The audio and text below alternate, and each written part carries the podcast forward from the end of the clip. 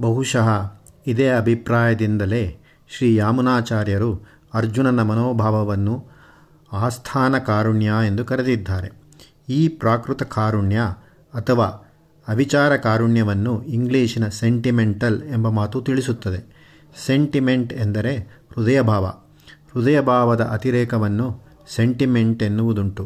ಹೃದಯವು ಬುದ್ಧಿಯ ವಿಚಾರಕ್ರಿಯೆಗೆ ಒಳಪಡದೆ ಆವೇಶ ತಾಳಿದಾಗ ಸೆಂಟಿಮೆಂಟಲ್ ಆಗುತ್ತದೆ. ಇದನ್ನೇ ಭಗವಂತನು ಹೃದಯ ದೌರ್ಬಲ್ಯಂ ಎಂದು ಕರೆದದ್ದು. ಅದು ಮನಸ್ಸಿನ ಮೆತವು, ಮನಸ್ಸಿನ ಅಳ್ಳಕ, ಅದನ್ನು ಕಂಬನಿ ಕೊಚ್ಚು, ಬಾಷ್ಪ ಪಂಕ ಎಂದು ಕರೆಯಬಹುದು. ಈ ಮನಸ್ಸಿನ ಶೈಥಿಲ್ಯ ನಮ್ಮ ಕಾಲದ ಲಕ್ಷಣವೆಂದು ಹೇಳಬಹುದು. ನಮ್ಮ ಕಾಲವನ್ನು ವಿಜ್ಞಾನ ಯುಗ, ಏಜ್ ಆಫ್ ಸೈನ್ಸ್, ಬುದ್ಧಿ ಪ್ರಧಾನ ಕಾಲ ಎಂದು ಹೇಳುವುದುಂಟು. ಒಂದು ಪಕ್ಕದಲ್ಲಿ ಬುದ್ಧಿ ಪ್ರಬಲವಾಗಿದ್ದರೆ, ಇನ್ನೊಂದು ಪಕ್ಕದಲ್ಲಿ ಮನಸ್ಸು ದುರ್ಬಲವಾಗಿಯೂ ಇದೆ. ಕಷ್ಟ ಬೇಡವೆನ್ನುತ್ತದೆ. ನಮ್ಮ ಕಾಲ ಕಷ್ಟವಾದದ್ದು ಬೇಡ, ಎಲ್ಲ ಸುಲಭವಾದದ್ದಿರಲಿ. ಸುಳಿದ ಬಾಳೆಯ ಹಣ್ಣಿನಂದದಿ, ಇದು ಈಗನ ಮನೋಗತ ಇದು ನಮ್ಮ ವಿದ್ಯಾಶಾಲೆಯಲ್ಲಿಯೇ ಪ್ರಾರಂಭ. ವರ್ಣಮಾಲೆಯಲ್ಲಿ ಛ, ಭ, ಕ್ಷ ಹ್ರ ಇಂಥ ಅಕ್ಷರಗಳು ಬೇಡ, ಅವು ಮಕ್ಕಳಿಗೆ ಶ್ರಮ ಕೊಡುತ್ತವೆ.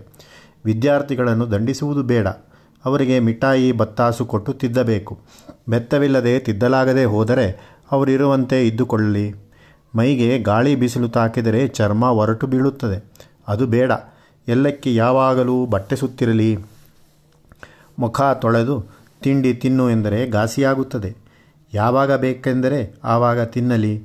ಇಷ್ಟ ಬಂದಾಗ ಹಲ್ಲುಜ್ಜಲಿ. ಹೀಗೆ ಹರಿಯುತ್ತಿದೆ ಕರುಣಾ ಪ್ರವಾಹ ಪರೀಕ್ಷೆಯಲ್ಲಿ ನೂರಕ್ಕೆ ನಲವತ್ತು ನಂಬರನ್ನೇಕೆ ತೆಗೆಯಬೇಕು? ಹತ್ತು ತೆಗೆದುಕೊಂಡರೆ ಸಾಕು.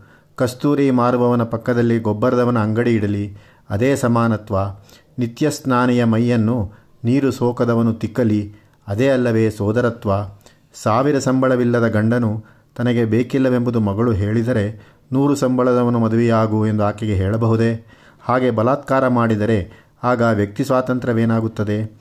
ದೇಶ ವಿದೇಶಗಳಲ್ಲಿ ಅನ್ಯಾಯ ನಡೆದರೆ ಸಮಾಧಾನ ಭಾಷಣ ಮಾಡೋಣ. ಯುದ್ಧದ ಮಾತು ಬೇಡ. ಶಸ್ತ್ರಾಸ್ತ್ರಗಳು ತುಕ್ಕು ತಿಂದು ಹೋಗಲಿ. ನಮ್ಮ ಮನಸ್ಸುಗಳಲ್ಲಿ ಹೊಗೆಯಾಡಲಿ. ಬ್ರಹ್ಮನು ಜನಕ್ಕೆ ಕಾಲುಗಳನ್ನೇಕೆ ಕೊಡುತ್ತಿದ್ದಾನೆ? ಕಾಲಿದ್ದರೆ ನಡೆಯುವ ಆಯಾಸ. ಅದಕ್ಕೆ ಬದಲಾಗಿ ಮೋಟಾರು ಕಾರು ತಾನೇ ಮನುಷ್ಯನನ್ನೆತ್ತಿ ಒಳಗೆ ಕೂಡಿಸಿಕೊಳ್ಳುವಂತೆ ಯಂತ್ರವನ್ನು ಅಳವಡಿಸಲಿ. ಬ್ರಹ್ಮನು ಕುದುರೆಗಳನ್ನೇಕೆ ಸೃಷ್ಟಿ ಮಾಡಬೇಕು? ಕುದುರೆ ಸವಾರಿ ಆಯಾಸ ಮತ್ತು ಅಪಾಯ. ಮನುಷ್ಯನಿಗೆ ರೆಕ್ಕೆಗಳನ್ನು ಕೊಡಲಿ. ಚಕ್ಕಲಿ ಪೊಳ್ಳಂಗಾಯಿ ಎಂದರೆ ಹಲ್ಲುಗಳಿಗೆ ಪ್ರಯಾಸ. ಇದೇಕೆ ಬೇಕು? ರುಚಿ ರುಚಿಯ ಗುಳಿಗೆಗಳನ್ನು ಚಪ್ಪರಿಸಲಿಕ್ಕೆ ಕೊಟ್ಟರೆ ಸುಲಭವಲ್ಲವೇ? ಸಾಲ ತೆಗೆದುಕೊಂಡವನು ತೀರಿಸಿದ್ದರೆ ಹೋಗಲಿ. ಅವನಿಗೆ ಬಂದಿಖಾನೆಯ ಭಯ ಬೇಡ. ಭಯವೇ ಹಿಂಸೆ. ನಾವು ಕನಿಕರಿಸಿ ಇನ್ನಷ್ಟು ಸಾಲ ಕೊಡೋಣ. ಕೊಲೆ ಪಾತಕನಿಗೆ ಮರಣಶಿಕ್ಷೆಯ ಭಯ ಬೇಡ. ಅವನಿಗೆ ಆ ದುಃಖ ಜ್ಞಾಪಕಕ್ಕೆ ಬಾರದಂತೆ ಧರ್ಮಶಾಲೆಗಳಲ್ಲಿ ಅವನಿಗೆ ಊಟ ಬಿಡಿಸೋಣ. ದರೋಡೆಕಾರರನ್ನು ಪೊಲೀಸಿನವರು ಹಿಡಿದು ನೋಯಿಸಬಾರದು. ದಮ್ಮಯ್ಯ, ಹಾಗೆ ಮಾಡಿಬೇಡಿರಪ್ಪ ಎಂದು ಬೇಡಿಕೊಳ್ಳಬೇಕು. ಜೀತಗಾರರು ತಾವು ಜೀತ ಮಾಡುವವರೆಂಬ ಸಂಕೋಚದಿಂದ ಕುಗ್ಗದೆ ತಾವೇ ಯಜಮಾನರೆಂದುಕೊಂಡು ಹಿಗ್ಗುವಂತೆ ಆಗಬೇಕು. ಬಂಡವಾಳ ಕರಗಿದರೆ ಕರಗಲಿ. ಬಂಡಾಯಗಾರರು ಸಂತುಷ್ಟವಾಗಿರಬೇಕು. ರಾಮನು ಸೀತೆಯನ್ನು ವನವಾಸಕ್ಕೆ ಕಳುಹಿಸಿದ್ದು ಕಲ್ಲದೆಯ ಕ್ರೂರತನ. ಅಂತ ರಾಮನನ್ನು ಪೂಜಿಸಬೇಕು. ರಾಮನನ್ನೇಕೆ ಪೂಜಿಸಬೇಕು? ಹೀಗೆಲ್ಲ ಹೊರಡುತ್ತಿದೆ ನಮ್ಮ ಕಾಲದ ಕರುಣಾಲಹರಿ. ಇದು ಆತ್ಮದೌರ್ಬಲ್ಯ ಮನಶೈಥಿಲ್ಯ ಪೌರುಷವಲ್ಲ. ಮನುಷ್ಯನ ಆತ್ಮವು ಬಲಿಷ್ಠವಾಗಬೇಕಾದರೆ ಅದರಲ್ಲೊಂದು ಕಷ್ಟ ಸಿದ್ಧತೆ ಇರಬೇಕು. ನಾಯಮಾತ್ಮ ಬಲಹೀನೇನ ಲಭ್ಯ. ಧರ್ಮವು ಹೇಡಿಗೆ ಸಿಕ್ಕದು. ಧರ್ಮವು ಒಂದು ಧೀರತನವನ್ನು ಅಪೇಕ್ಷಿಸುತ್ತದೆ. ಯಾರು ಕಷ್ಟಪಡನೋ ಅವನು ಮೂಳೆ ಬಲಿಯದು. ಯಾರು ಯುದ್ಧಕ್ಕೆ ಸಿದ್ಧನಲ್ಲವೋ ಅವನು ಧರ್ಮವನ್ನು ಸಂರಕ್ಷಿಸಲಾರ. ಯುದ್ಧ ಕಾರಣವು ಮನುಷ್ಯ ಸ್ವಭಾವದ ತಾಮಸ, ರಾಜಸ ಗುಣಗಳು ಸತ್ವಗುಣವಲ್ಲ. ಸತ್ವಾಧಿಕತ್ಯದಲ್ಲಿ ಕಲಹವಿರದು. ಕಲಹ ಹುಟ್ಟಿದರೂ ಅಲ್ಲಿ ಬೇಗ ತೀರಿ ಹೋಗುತ್ತದೆ ರಜಸ್ಸು, ತಮಸ್ಸುಗಳು ಹಾಗೆ ಮುಗಿಯುವವಲ್ಲ. ಅವುಗಳಿಗೆ ಅರ್ಥವಾಗುವ ಭಾಷೆ ನಯವಲ್ಲ. ದಂಡ, ದುರ್ಯೋಧನ ದುಶ್ಯಾಸನರು ಸತ್ವಪ್ರಧಾನರಲ್ಲ. ತಮಃಪ್ರಧಾನರು. ತಮಪ್ರಧಾನರಾದ ರಾಜರಿಗೆ ಯುದ್ಧವಲ್ಲದೆ ಬೇರೆ ಔಷಧವು ಪ್ರಯೋಜನಕ್ಕೆ ಬಾರದು. ಆದುದರಿಂದ ಅವರಿಗೆ ದಂಡ ಪ್ರಯೋಗದ ಹೊರತು ಬೇರೆ ತಿದ್ದುವ ಉಪಾಯವಿಲ್ಲದಾಯಿತು. ಒಬ್ಬ ಮಹನೀಯರೆಂದರು, ದಯೆಯಿಲ್ಲದ ಧರ್ಮ ಯಾವುದಯ್ಯ ಎಂದು. ಇನ್ನೊಬ್ಬರೆಂದರು, ಧರ್ಮವಿಲ್ಲದ ದಯೆ ಎಂಥದ್ದಯ್ಯ ಎಂದು. ಹೀಗೆ ಧರ್ಮ ಸಾಧನೆಯಲ್ಲಿ ದಯೆಗೊಂದು ಸ್ಥಾನವಿದ್ದರೆ ದಂಡಕ್ಕೂ ಒಂದು ಸ್ಥಾನವಿರುತ್ತದೆ. ಧರ್ಮವನ್ನು ಉಳಿಸ ಹೊರಟವನಿಗೆ ಮೊದಲು ಬೇಕಾದ ಗುಣ ಎದೆಗಾರಿಕೆ. ಅನ್ಯಾಯವನ್ನು, ಅಧರ್ಮವನ್ನು ಕಂಡಾಗ ಎದುರಿಸಿ ಹೋಗದೆ ಓಡಿ ಹೋಗುವನೆಂಬುವನು ತೋರುವುದು ದಯೆಯೇನಲ್ಲ, ಅಧರ್ಮ ಪ್ರೋತ್ಸಾಹವನ್ನು. ಇಂಥದ್ದು ಅರ್ಜುನ ಆಗಿನ ಮನೋಭಾವ. ಅದು ಸತ್ಪಾತ್ರ ಕರುಣೆಯಲ್ಲ, ದುಷ್ಪಾತ್ರ ಕರುಣೆ. ಕರುಣೆಗೆ ಪಾತ್ರ ಪಾತ್ರ ವಿವೇಕ ಉಂಟೆಂಬುದು ಭಗವಂತನೇ ಸಾರಿ ಹೇಳಿದ್ದಾನೆ. ದೇಶೇ ಕಾಲೇ ಚ ಪಾತ್ರೇ ಚ, ತದ್ಧಾನಂ ಸಾತ್ವಿಕಂ ಸ್ಮೃತಂ. ಈ ತತ್ವ ಅರ್ಜುನನಿಗೆ ಮರೆತು ಹೋಗಿತ್ತು. ಅರ್ಜುನನ ಮನೋಗತವು ಕರುಣೆ ಹೌದು, ಆದರೆ ಅದರ ಸಂದರ್ಭ ತಕ್ಕದ್ದಲ್ಲ. ಪಾಯಸ ಒಳ್ಳೆಯದು. ಬಾಯೊಳಕ್ಕೆ, ಹೊಟ್ಟೆಯೊಳಕ್ಕೆ, ಮೈಮೇಲಕ್ಕಲ್ಲ. ಈ ಸ್ಥಾನ ಸ್ಥಾನ ವಿವೇಕವೇ ಧರ್ಮಕ್ಕೆ ಮೂಲ. ಅರ್ಜುನನ ವಿಷಾದವು ಕರುಣೆಯಾಗಿಯೂ, ವಿರಕ್ತಿಯಾಗಿಯೂ ಪರಿಣಮಿಸಿದ್ದು, ಅವನ ಜೀವಯೋಗ್ಯತೆ ಉಚ್ಚವಾದದ್ದೆಂಬುದನ್ನು ತೋರಿಸುತ್ತದೆ. ಅವನ ವೈರಾಗ್ಯ ಹೇಡಿಯದಲ್ಲ, ಅಶಕ್ತನದಲ್ಲ. ಕೆಲವರ ವಿಷಾದವು ರೋಷವಾಗುತ್ತದೆ. ಕೆಲವರಲ್ಲಿ ಅದು ನಿರಾಶೆಯನ್ನು, ಸ್ತಬ್ಧತೆಯನ್ನು ತರುತ್ತದೆ. ಅರ್ಜುನನು ಖಿನ್ನನಾಗಲಿಲ್ಲ, ಕ್ಷುದ್ರನಾಗಲಿಲ್ಲ. ಅವನ ಕಿಂಭೋಗೈರ್ ಜೀವಿತೇನವಾ ಎಂದು ನುಡಿ ತತ್ವಕುತೂಹಲವಿಲ್ಲದ್ದು. ಮನಸ್ಸಿನಲ್ಲಿ ಧರ್ಮ ಸಂದೇಹ ಉಂಟಾಗಿದೆ. ಅದು ಪರಿಹಾರವಾಗಬೇಕು. ಆ ಸಂದೇಹಕ್ಕೆ ಕಾರಣ ಅವನಲ್ಲುದಿಸಿದ ಕರುಣೆ. ಕರುಣೆ ಕೋಪದಂತೆಯೇ ಒಂದು ಬಗೆಯ ಮನೋವಿಕಾರ. ಅದು ಸಾಮಾನ್ಯವಾದ ಮಾನವ ಸನ್ನಿವೇಶಗಳಲ್ಲಿ ಒಳ್ಳೆಯ ವಿಕಾರವೇ ಇರಬಹುದು. ಕರುಣೆ ಇಲ್ಲದೆ ಧರ್ಮವಿರದು. ಜೀವನವೂ ಇರದು. ಆದರೆ ಅದು ಪ್ರಾಕೃತ ಕರುಣೆಯಾಗಬಾರದು. ಮೃಗಪಕ್ಷಿಗಳು ತಮ್ಮ ಮರಿಗಳಲ್ಲಿ ತೋರುವ ಕರುಣೆ ಪ್ರಾಕೃತವಾದದ್ದು. ಪ್ರಕೃತಿ ಆ ಮೂಢವಾಸನೆಯನ್ನು ಎಲ್ಲ ಜೀವಿಗಳಲ್ಲಿಯೂ ಇರಿಸಿರುತ್ತಾಳೆ. ತಿರಿಯ ಜಗಂತುಗಳಲ್ಲಿ ಆ ಸಹಜ ವಾಸನೆ ವಂಶಪೋಷಕವಾಗಿ ಕೆಲಸ ಮಾಡುತ್ತದೆ. ಮನುಷ್ಯ ವರ್ಗದಲ್ಲಿ ಆ ಪ್ರಾಕೃತ ವಾಸನೆ ವಿವೇಕವನ್ನು ಬಿಟ್ಟು ಕೆಲಸ ಮಾಡಿದರೆ ಭ್ರಾಂತಿಯಾಗಿ ವಿಪರೀತ ಪರಿ ನಾಮಗಳನ್ನುಂಟು ಮಾಡುತ್ತದೆ ವಿಚಾರವಿಲ್ಲದ ಕರುಣೆಯೇ ವ್ಯಾಮೋಹ, ಅದೇ ಪಕ್ಷಪಾತ, ಅದೇ ಭ್ರಾಂತಿ ದೃಷ್ಟಿ ಅದೇ ನ್ಯಾಯಕಂಟಕ. ಆದುದರಿಂದ ಅರ್ಜುನನಲ್ಲಿ ಪ್ರಾಕೃತ ವಾಸನೆಗಳಿಂದ ಉತ್ಪನ್ನವಾದ ಕೃಪಾರಸವು ವಿವೇಕದಿಂದ ಪರಿಶೋಧನೆ ಪಡೆಯಬೇಕೆಂಬುದು ಭಗವಂತನ ಅಭಿಪ್ರಾಯವಾಯಿತು. ಮನೋವಿಕಾರದ ಪರಿಶೋಧನೆ ಆಗಬೇಕಾದದ್ದು ತತ್ವಜ್ಞಾನದಿಂದ ಅದು ಮುಂದಿನ ಅಧ್ಯಾಯದ ವಿಷಯ. ಅರ್ಜುನನ ಅವಿಚಾರ ಸಿದ್ಧವಾದ, ಅಪರೀಕ್ಷಿತವಾದ ಪ್ರಾಕೃತಿಕ ರಾಗ ಇತ್ತೆಂಬುದು ಒಂದೇ. ಅದರ ಲೋಪವಲ್ಲ. ಅದರ ಜೊತೆಗೆ ಅಹಂಕಾರವೂ ಸೇರಿತ್ತು. ಧರ್ಮಾಧರ್ಮ ನಿರ್ಣಯವನ್ನು ಮಾಡತಕ್ಕವನು ನಾನು. ಇವರು ನನ್ನ ಕನಿಕರಕ್ಕೆ ಪಾತ್ರರೇಗೆ ಪಾತ್ರರಾಗಬೇಕಾದವರು. ಯುದ್ಧ ಮಾಡುವುದು, ಬಿಡುವುದು ನನ್ನ ಸ್ವತಂತ್ರಚ್ಛೆಗೆ ಸೇರಿದ್ದು.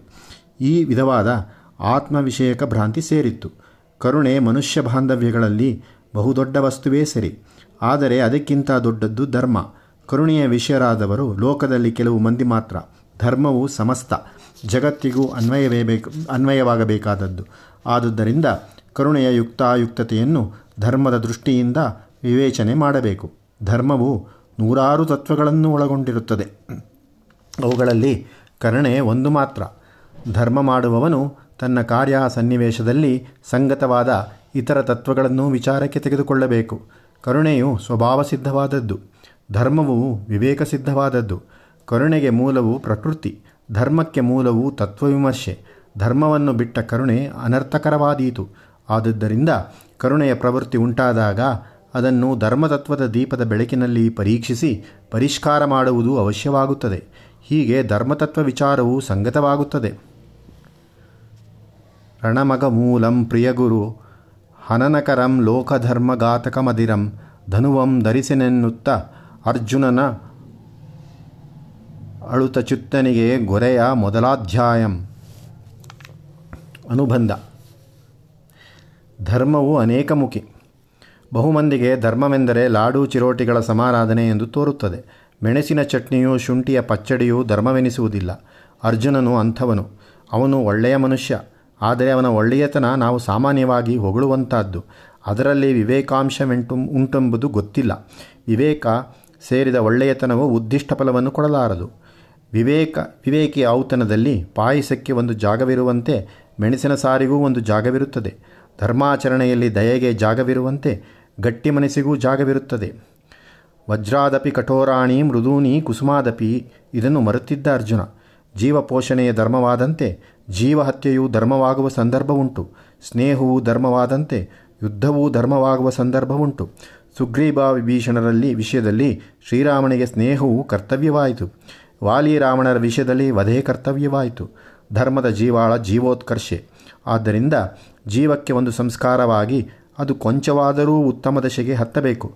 ಸುಗ್ರೀವ ವಿಭೀಷಣರ ಜೀವಗಳು ವಾಲಿ ರಾವಣರ ಜೀವಗಳಿಗಿಂತ ಮೇಲಾದ ದಶೆಯಲ್ಲಿದ್ದವು ಅವರ ಅಂತರಂಗಕ್ಕೆ ಇನ್ನೂ ಆಗಬೇಕಾಗಿದ್ದ ಸಂಸ್ಕಾರವು ಸ್ನೇಹದ ಮೂಲಕ ನಡೆಯಬೇಕಾದ್ದಾಗಿತ್ತು. ವಾಲಿ ರಾವಣರ ಜೀವಗಳಿಗಾದರೂ ಆ ಜನ್ಮಗಳಲ್ಲಿ ಉತ್ತಮ ಸಂಸ್ಕಾರ ಯೋಗ್ಯತೆ ಇರಲಿಲ್ಲವಾದ್ದರಿಂದ ದೇಹಾಂತರ ಪ್ರಾಪ್ತಿ ಅವಶ್ಯವಾಗಿತ್ತು. ಕೆಲವು ಕೆಲವು ಕೊಳೆ ಬಟ್ಟೆಗಳನ್ನು ಒಗೆದು ಚೊಕ್ಕಟಪಡಿಸುವುದು ಸಾಧ್ಯ. ಇನ್ನು ಕೆಲವು ಕೊಳಕು ಬಟ್ಟೆಗಳನ್ನು ನೀರು ಮುಟ್ಟಲೇ ಆರದು. ಅದಕ್ಕೆ ಬೆಂಕಿಯೇ ಗದಿ. ದೇಹಗಳ ಮಾತು ಅಷ್ಟೇ. ಇದೇ ಯುದ್ಧಧರ್ಮ, ಅಂತಸ್ತತ್ವ. ಹಿರಣ್ಯಕಶುಪಿನ ವಧಿಯಾದ ಬಳಿಕ ಅವನ ಮಗನಾದ ಪ್ರಹ್ಲಾದನು ತನ್ನ ತಂದೆಗೆ ಸದ್ಗತಿಯನ್ನು ಕರುಣಿಸಬೇಕೆಂದು ಬೇಡಿದಾಗ ನರಸಿಂಹಸ್ವಾಮಿ ಹೀಗೆ ಹೇಳಿದನು. ತ್ರಿಹಿ ಸಪ್ತಭಿಹಿ ಪಿತಾ ಪೂತಃ ಪಿತೃಭಿ ಸಹ ತೇನಘ ಪಿತು ಪೂತಸ್ಯ ಸರ್ವಶಃ ಮಂದಗಸ್ಪರ್ಶದೀನಾಂಗ ಲೋಕಾನ್ ಯಾಸ್ಯತಿ ಸುಪ್ರಜಾಹ. ಭಗವದಂಗ ಸ್ಪರ್ಶವು ಪಾಪದೇಹಕ್ಕೆ ತಗಲಬೇಕಾದ ಚಿಕಿತ್ಸೆ. ಆದ ಕಾರಣದಿಂದ ಭಗವಂತನ ಅವತಾರದಿಂದ ಪಾಪಿಯ ವಧೆ ವಧೆಯಿಂದಲೇ ಆ ಜೀವಕ್ಕೆ ಪಾಪಪಂಜರದಿಂದ ವಿಮೋಚನೆ.